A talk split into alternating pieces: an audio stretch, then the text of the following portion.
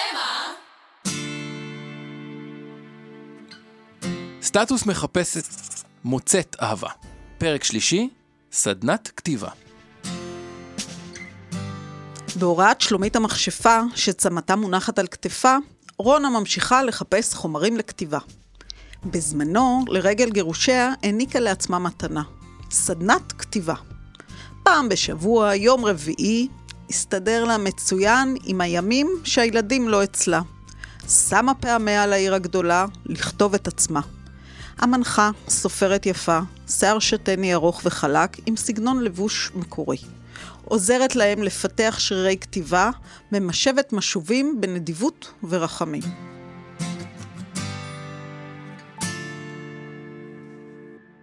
באחד השיעורים קיבלנו תרגיל לכתוב על מישהו אחר בכיתה ולהקריא. תומר, צעיר המשתתפים, עיניים ירוקות, לבוש בשרידי גופייה מחוברים בחורים, מתוכם מבצבצים שרירים, התנדב לקרוא ראשון את הקטע שלו. שם הקטע? אש.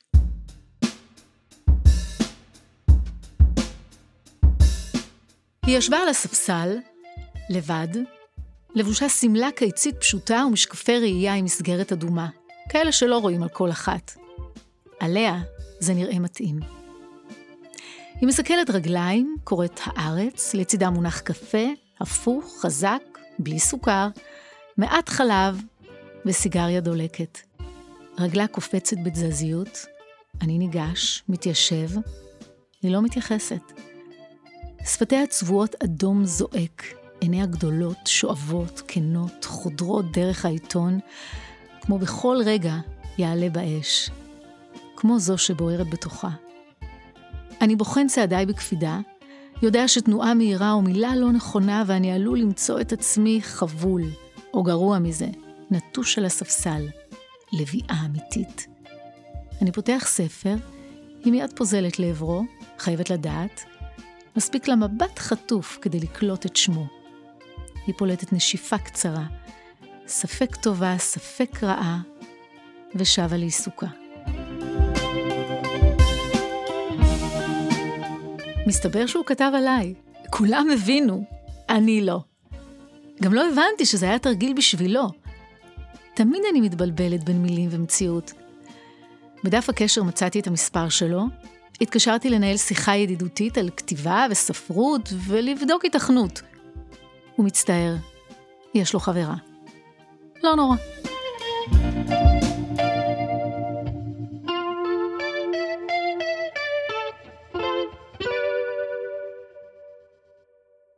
אצל השתנית, כל שיעור והתמה שלו. בשיעור אחר התבקשו לכתוב זיכרון ילדות, ולחבר אותו לכאן ועכשיו. ביום שנודע לי שאני נושאת ברחמי בת, ידעתי. ידעתי עוד לפני. ידעתי שאני אנהג אחרת. עברו תשעה חודשים והיא יצאה לאוויר העולם אחרי יומיים של התלבטות. הקלישאה הטוענת שהורינו הם האנשים שאנחנו לא רוצים להידמות להם, אבל בסוף הם מסתכלים עלינו כשאנחנו מביטים במראה. אני החלטתי שאני אשבור את השיטה. היום בו קיבלתי פעם ראשונה וסת היה בלתי נשכח. היום יום רביעי, שמונה וחצי, קו אונידין בטלוויזיה חד-ערוצית בשחור לבן. אני בחדרי מגלה כתם בתחתוניי. קראתי לאימא לקבל הבחנה נשית מקצועית, ובתמורה לא הולמת קיבלתי סטירה צורבת על לחי. הסתירה מפתיעה וכואבת. לא זוכרת אם שאלתי למה, אבל זוכרת את התשובה.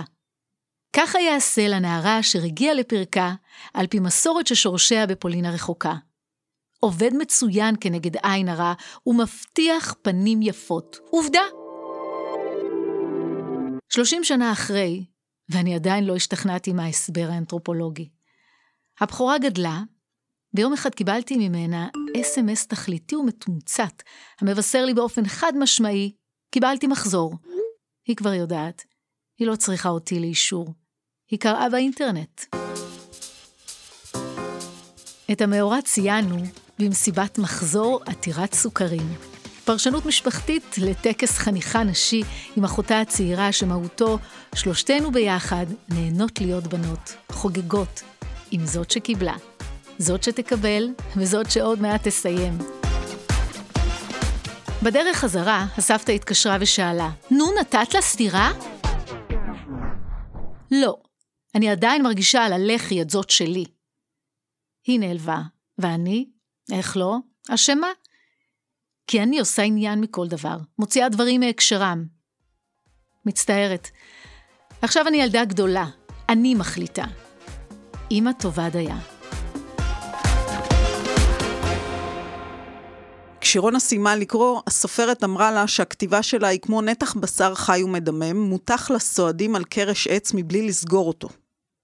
רונה מדממת מצוין, היא אוהבת לדמם. ואם יש קהל, אז בכלל. רונה ממשיכה לחפש את עצמה בתוך הקבצים ששמרה מאותה סדנת כתיבה. הרבה התחלות, פחות צופים, וגם סיפור אחד מוצלח במיוחד, חיי כלבה.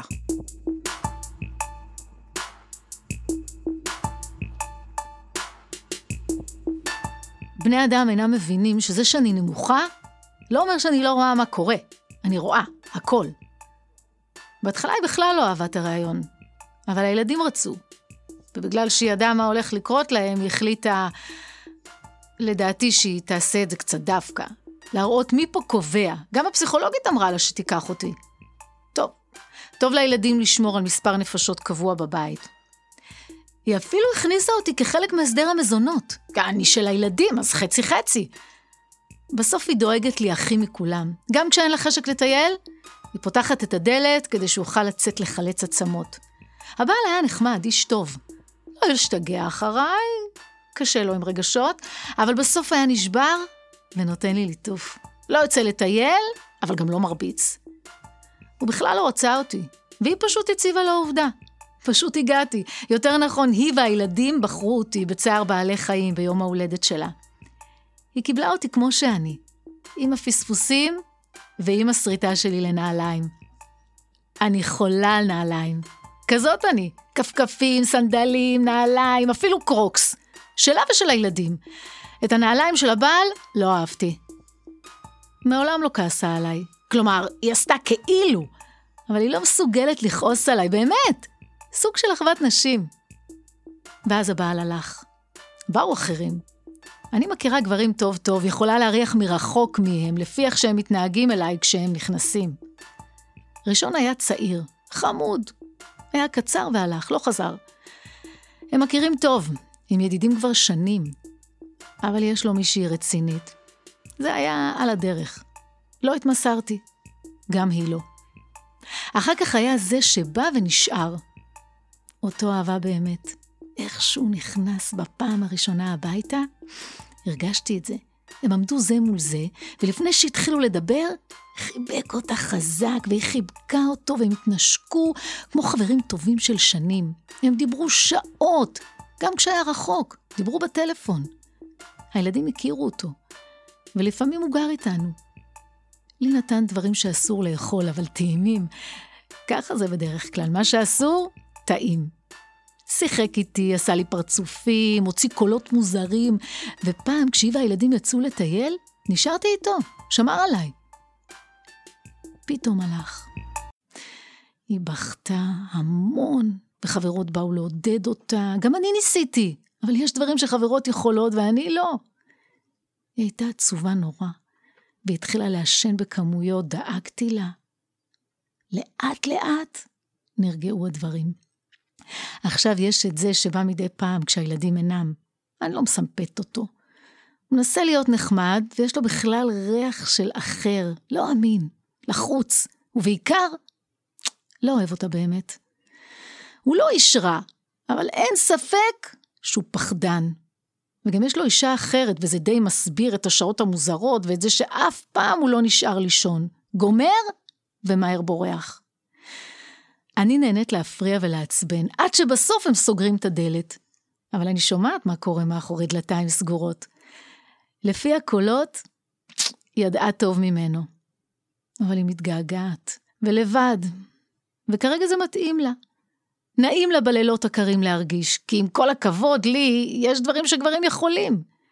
כשהיא חוזרת לבית ריק וחשוך, כשהילדים אצל אבא שלהם, אני מקבלת את פניה עם כל הקפיצות והקשקושים, אני אוהבת לעשות לה פחות עצוב, ולראות אותה מחייכת. וכשאין אף אחד, ובייחוד בחורף, אני ישנה לידה.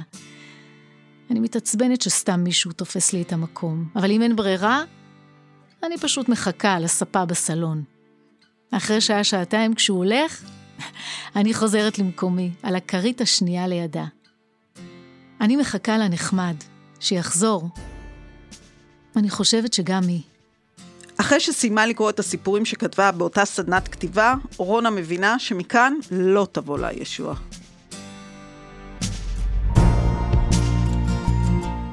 גם לא מאותה סדרה שנגנזה, לה נקדיש פרק בפני עצמה. היא צריכה לכתוב, כה אמרה המכשפה, לכתוב את עצמה, בלי למחזר, לכתוב, פשוט לכתוב, מהבטן, לא משנה על מה. זאת לא צריכה להיות יצירת המאה, על מה שבא לה... רק הייתה זוכרת מה בא לה.